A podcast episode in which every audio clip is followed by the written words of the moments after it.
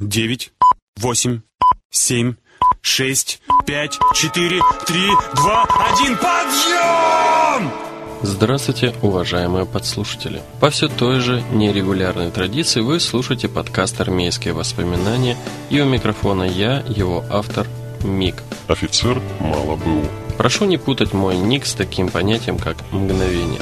Перед тем, как начать основную часть подкаста, я бы хотел, чтобы вы послушали информацию. Внимание! Подкаст не рекомендуется для прослушивания лицам с неустойчивой психикой, расшатанными нервами, ярким сторонникам наемной армии, беременным женщинам, одиноким матерям и ярым противникам процветания вооруженных сил Российской Федерации. Ну все вроде. И не говорите, что я вас не предупреждал. Поехали. Апрель. На дворе апрель месяц. Он богат на урожай.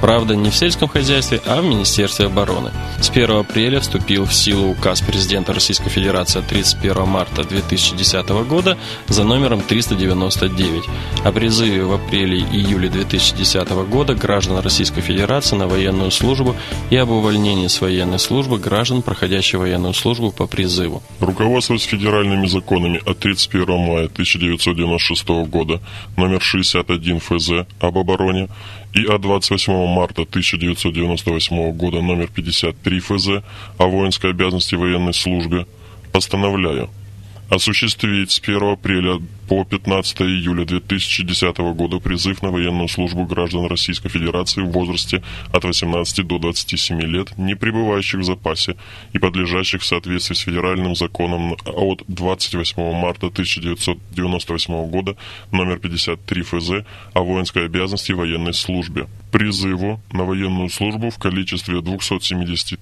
600 человек. Второе осуществить в соответствии с федеральным законом о воинской обязанности и военной службе, увольнение с военной службы солдат, матросов, сержантов и старшин, срок военной службы по призыву которых истек. Совсем скоро оставшиеся в живых после реформирования воинские части получат новую кровь, свежую энергию и пластилиновый материал для потенциального изготовления защитников Отечества. Призыв, если вы заметили, в 2010 году продлен до 15 июля. Почему, спросите вы? Это связано с тем, чтобы не, за, не давать отсрочку лицам мужского пола из-за сдачи выпускных экзаменов и получения дипломов. В этом году армия с удовольствием примет свои пенаты молодежи, рожденных с 1983 года по 1992. Все регионы Российской Федерации после выхода указа президента стали рапортовать о предстоящем выполнении поставленной задачи. Кострома обязана предоставить для службы в армии 1800 человек. Это на 700 человек мужского пола больше, чем в 2009 году. Республика Татарстан отправит более 7 тысяч новобранцев. В Тамбовской области на призывную комиссию вызовут 8799 молодых людей, из которых 2854 человека обязаны пополнить ряды вооруженных сил. Повторяться, наверное, нелепо, но все-таки повторюсь. Министерство обороны Российской Федерации этой весной требует, чтобы в ее пенаты пришло 270 600 человек. Как заявляют официальные источники, срок службы при этом не изменится и останется прежним 12 месяцев, то бишь один год. Я посмотрел аналитику э, призывов предыдущих периодов, как раз с того момента, как у нас ввели один год военной службы. И получается, что весенний призыв 2010 года у нас находится на третьем месте, то есть Министерство обороны в этот период требует всех меньше мужчин, а всех больше требовалось весной 2009 года. Это было 305 506 человек. На втором месте осень 2009 года 271 020 призывников было. Но не мудрено, когда уходили из вооруженных сил двухгодичники, естественно, потребовалось больше народу, чтобы их заменить. Ну, сейчас потихонечку, я думаю, мы войдем, чуть не сказал, в кураж. Конечно, не в кураж, а именно вот в тот вот формат армии, который нам необходимо все-таки. Сегодняшний шестой выпуск армейских воспоминаний, как все уже поняли, будет частично посвящен призыву. Я призывом никогда в своей жизни армейской не занимался. Я был потребителем этого пластилина, этой молодой энергии, молодой крови, поэтому я мало что знаю, как это все вообще происходит, только понаслышке, ну и через чего сам прошел, в принципе. Подкаст, в принципе, рассчитан на то, что я э, выражаю здесь чисто свое ИМХО, свое мнение, поэтому могу только рассказать то, что я знаю, то, что я видел, то, что я испытал, то, что я попробовал на себе. И прочитав всю информацию, ну, наверное, не всю, а большую часть информации по призыву «Весна 2010 года», у меня сложились вот такие мнения, какие же особенности а, скрывает за собой призыв «Весна 2010». По-прежнему призыв вооруженных сил осуществляется по принципу всеобщей воинской обязанности. С 2003 года, когда группа правых сил бросила в виде своего предвыборного лозунга «Армия должна быть контрактной», началась реформа перехода армии на контрактную систему. Об этом я обязательно э, поговорю в следующих нерегулярных подкастах, потому что тема большая и неоднозначная. С тех времен прошло очень много времени, но помимо того, что проходило время, это время утягивало за собой еще и деньги, потому что руководство пыталось сделать контрактную армию. Министерство обороны пробовало, пробовало, пробовало, подготовило платформу для этого и решило, не получается. Поэтому призыв остается по-прежнему обязательным. Второе. Изменилась структура военных комиссариатов. Теперь в республике, края или области имеется лишь один военкомат, а бывшие рай, райвоенкоматы стали их отделениями. 8 апреля 1918 года начинает свою историю военный комиссариат.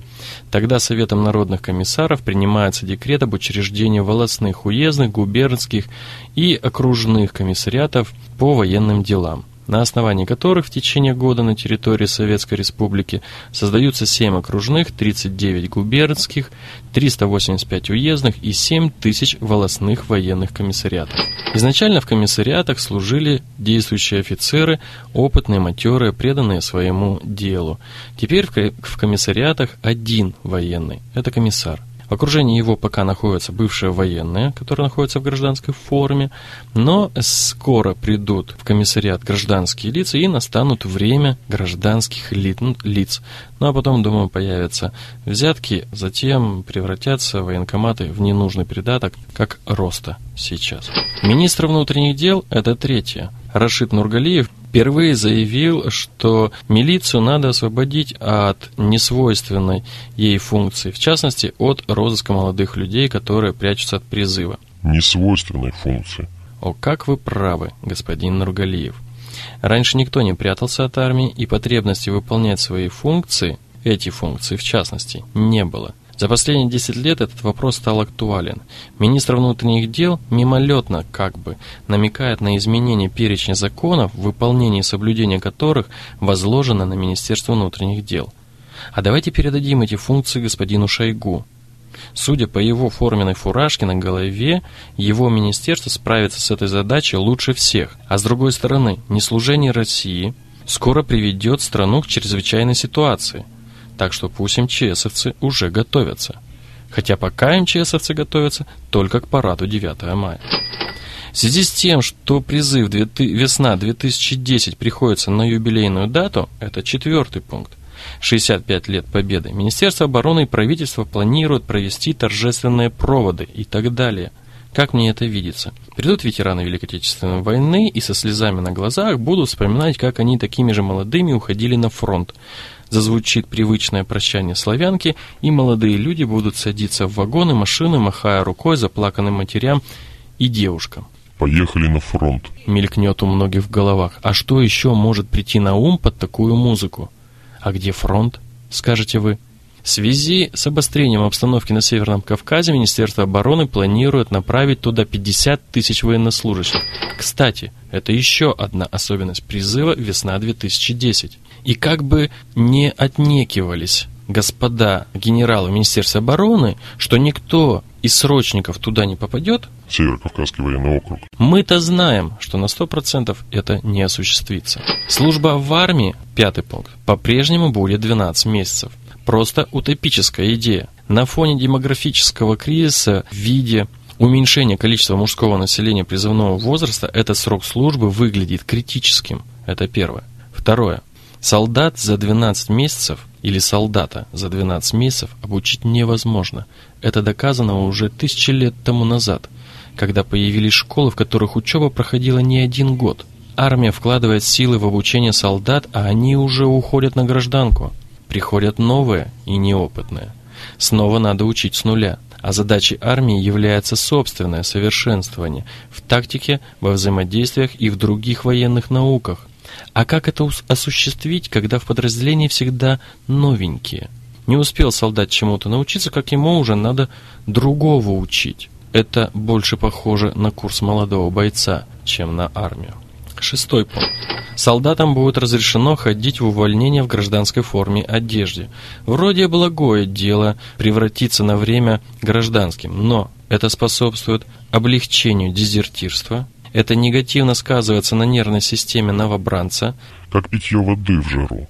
Это способствует забыванию о существовании армии как защитницы Отечества. Военных просто не будет среди нас на гражданке, моральная защищенность станет ослабевать. Это способствует провалу планов правителей в воспитании патриотизма и престижа армии. Это приведет к появлению бизнеса в рядах военных подразделений. Гражданка будет выдаваться за деньги, я имею в виду про одежду. По мне уж лучше в форме покидать во воинскую часть. Служить-то всего один год. Восьмое. Военнослужащим разрешат в частности пользоваться сотовыми телефонами.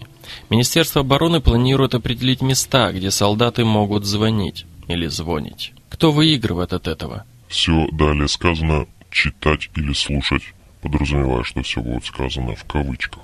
От этого выиграют все, и командир роты в том числе. Теперь он быстрее сможет доводить до родителей свою несостоятельность в воспитании защитника Отечества по критериям родителей, которая, а точнее сказать, которая об армии ничего не знает, а уж о методах воспитания вообще не слыхивала, так как кроме дедовщины ни о чем у нас не говорят. Мамы тоже выиграют от этого новшества. Они смогут втройне увеличить свою способность беспокоиться о сыне, додумывать... «Ой, он как-то не так сказал». Плакать и сомневаться. Вспоминается пословица «меньше знаешь, крепче спишь». Хоть она и не совсем уместна, когда речь идет о родственных узах, но все же это так. На остальных нюансах, таких как прокуратура и ФСБ, собирается проверить качество определяемого здоровья призывников с целью уменьшения попадания в армию слабых по здоровью, я останавливаться не буду, ибо всех перепроверять не будут. Сделают это выборочно, и если факт недобросовестной работы комиссариатов или врачей в частности будет определен, то проверка будет углубленной. Раз, два, восемь и все нюансы закончились. И, кстати, эти нюансы не яркие и вряд ли имели право быть озвучены в подкасте «Армейские воспоминания». Но я решил показать безразличие наших правителей к армии. Они как голодным собакам подбрасывают нам законы, которые мы от них требовали кавычках, конечно, еще в 2005 году, тем самым усыпляют нашу общественную сознательность. Призрачные законы, затуманивающие наши глаза, будут и дальше появляться, пока мы не потребуем, чтобы армия была армией, как машиной, помогающей мальчишкам становиться мужчинами. А пока властям такие подачки гражданским выгодны – можно продолжать голосить о предстоящих реформах и будущей модернизации армии. Кстати, кто-нибудь понимает значение слова «модернизация»? А самим заключать договора и контракты с Уго Чавесом на 5 миллиардов, с Кореей продажи нашего вооружения, с Юдашкиным на 25 миллионов на пошив новой формы, с французами на изготовление вертолетов ВОЗа – а где дела для своей армии направлены на поднятие престижа? С 1 сентября 2010 года в общественных учреждениях Костромской области будет введен курс «Основы начальной военной подготовки» в 10-11 классах общеобразовательных учреждений. Для многих, кто родился в 70-е годы, этот предмет не знаком, но знаком, наверное, другой предмет – начальная военная подготовка. И название как начальная военная подготовка более ярко выражает значение этого предмета. Так вот, учебная программа предмета ОБЖ, даже не ОБЖ, пардон, ОНВП, НВП, ОНВП. Учебная про программа предмета предусматривает практическое изучение основ допризывной подготовки молодежи к службе в армии, правил и способов оказание медицинской помощи. Первый, конечно. Весь курс рассчитан на 35 часов, 18 часов в 10 классе и 17 часов в 11 классе. Прекрасно, замечательно, я только приветствую такие действия, такие решения, но настораживает другое. Преподавать основы начальной военной подготовки будет учитель АБЖ или специалист, прошедший соответствующую подготовку в системе дополнительного профессионального образования. Уважаемые правители, вокруг нас и вокруг вас очень большое количество уволенных в запас военнослужащих. Они не в теории знают это все, они знают это все на практике. И помимо всего, со своей практикой, они знают, как это воплотить и какие результаты это даст тот или иной элемент, который необходимо преподать до призывнику. Может, стоит все-таки с меньшими затратами обратить внимание на этих специалистов, произвести тщательный отбор и предоставить им возможность дальше воплощать то, что они умеют, и передавать по наследству свой опыт. На этом от основной части перейду к рубрике «Миг Граунд».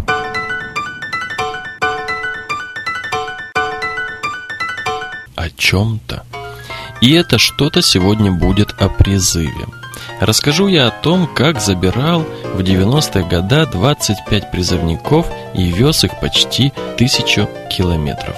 Вместе со старшим лейтенантом медицинской службы мы были удостоены чести покинуть нашу военную деревню и отправиться в город-миллионник – Описывать чувства человека, который только на время отпуска покидает населенный пункт в тысячи человек без явных преимуществ современной жизни, я не буду, потому что они неописуемы. Скажу коротко, я был несказанно рад. После прохождения по пересеченной местности города-миллионника мы попали в областной военкомат, представились командованию и были размещены в комнате для покупателей – Иногда так называли военнослужащих, которые приезжали за призывниками. Пришлось подождать два дня, пока комиссариат укомплектует президентский полк и десантников. На третий день, ура, дошла очередь до нас. Открою маленький секрет. У меня было распоряжение от командира моей части по возможности взять меньше призывников из этой области, так как командиру хотелось пополнить ряды нашей части молодыми людьми из своей близлежащей к нашей части области. Но это политические игры, и вдаваться в них я не буду. Я сказал «есть» и приступил к своему коварному плану по отказу от молодежи. Благо, ребятишки не были настроены на столь далекую от дома поездку, тем самым помогли мне. Один имел жену, ребенка и всеми способами демонстрировал желание служить недалеко. Опа! По моральным признакам не подходит мне. Есть один минус. Второй признался, что в роду есть самоубийцы. Опа! Второй. Прекрасно. Хочу заметить, что моя часть была не совсем обычная. И это давало мне возможность сделать акцент на моральной и психологической готовности призывников. Так потихоньку я забраковал всех представленных мне кандидатов. Военкомовские клерки быстро донесли до комиссара о несостоятельности призывной системы их военкомата. Меня вызвал к себе комиссар, прокомпасировал мозги, постращал и пригрозил неприятностями. На следующий день по телефону Та-54 я получил приказ от своего командира брать всех. Как видно, комплектование президентского полка позволило местному комиссару переломить ситуацию на свою сторону. «Есть», — сказал я, и занес в свой лист всех кандидатов, с которыми раньше беседовал. Кстати, я уже даже привык к ним, и в следующий раз они мне показались достойными солдатами. Проблемы начались позже, когда вся моя группа стала собираться в часть. Сначала я получил сухпай на дорогу, состоящий из консервов со вздутыми крышками. Сопротивляться было бесполезно, и акцент я стал делать на продуктах, которые ребята возьмут с собой. Ну и плюс краткость поездки до части. Возмутил меня другой факт. На складе военкомата хранятся просроченные консервы. Ужас. Но это было только начало. Когда я получил билеты, я понял, что сухпай – это мелочь. 25 человек должны были ехать в трех вагонах. Первом, во втором и в пятом. Это меня беспокоило сильно. В таком режиме будет сложно контролировать молодежь. Приехав на вокзал, моему удивлению не было предела, так как первый, второй и пятый вагон были прицеплены к составу друг за другом. За ними шли третий, четвертый, восьмой и одиннадцатый и так далее в беспорядочном виде. Как видно, Бог есть на свете. Перед самой поездкой я провел инструктаж с призывниками, в котором постарался применить все хитрости военной смекалки, страшилки и просто зачитал закон. Доехали мы без явных нарушений и без потерь. И даже мероприятия по предотвращению взрыва на московском вокзале, проводимые милицией, не расслабили нашу дисциплину. Как вы слышали, призыв – дело тонкое и не всегда легкое даже для войскового офицера. Стойко переносить все тяготы лишения военной службы. Так завещали нам предки. И напоследок я хотел дать маленький совет мамам, чьи чада вскоре пойдут выполнять священный долг мужчины. Пусть они служат подальше от дома и городов-миллионников, таких как Москва, Питер, Новосибирск, Саратов и так далее. Будет спокойнее вам, да и сын больше научится и приобретет самостоятельности. Делайте инвестиции в будущее, мамы. На этом все. Будьте здоровы и разумны, и не вздумайте умирать, потому что нам предстоит услышаться еще не один раз. Всем пока, все тот же Миг.